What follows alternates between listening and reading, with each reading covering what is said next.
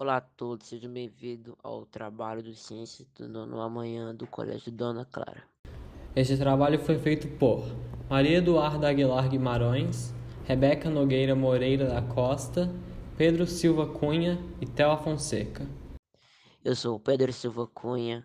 E eu sou o Théo. Somos seus apresentadores. Vamos falar sobre Maria Pierre Curie e a descoberta da radioatividade e seus na medicina. Marie e Pierre Curie foram um casal que descobriram a partícula alfa, radiação, e que podia matar tecidos doentes. Pierre, com a ajuda de seu irmão Paul Jacques, descobriu a piezoeletricidade, que é a capacidade de alguns cristais gerarem tensão elétrica por resposta à pressão mecânica. Em 1894, que foi um grande passo para a observação do som.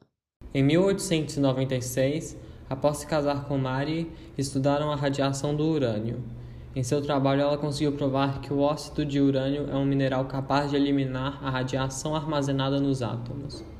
Em 1903, Marie Pierre e Henry Becquerel receberam um prêmio Nobel após a dissertação feita por eles. Marie se tornou a primeira mulher a ganhar o prêmio. Maria e Pierre tiveram uma filha, no mesmo ano que se casaram, que mais tarde descobriram a radioatividade, estimulada artificialmente.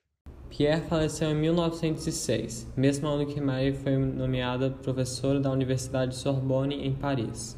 Em 1911, recebeu um prêmio Nobel por descobrir o rádio polônio.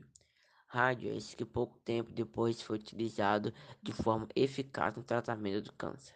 Marie Curie morreu de leucemia em 1934, que também tinha sido a causa da morte de Becquerel, por conta da exposição às fortes radiações. Uma curiosidade interessante, o elemento químico denominado cúrio, conhecido como CM, de número atômico 96, descoberto em 1944, foi batizado assim em homenagem ao casal.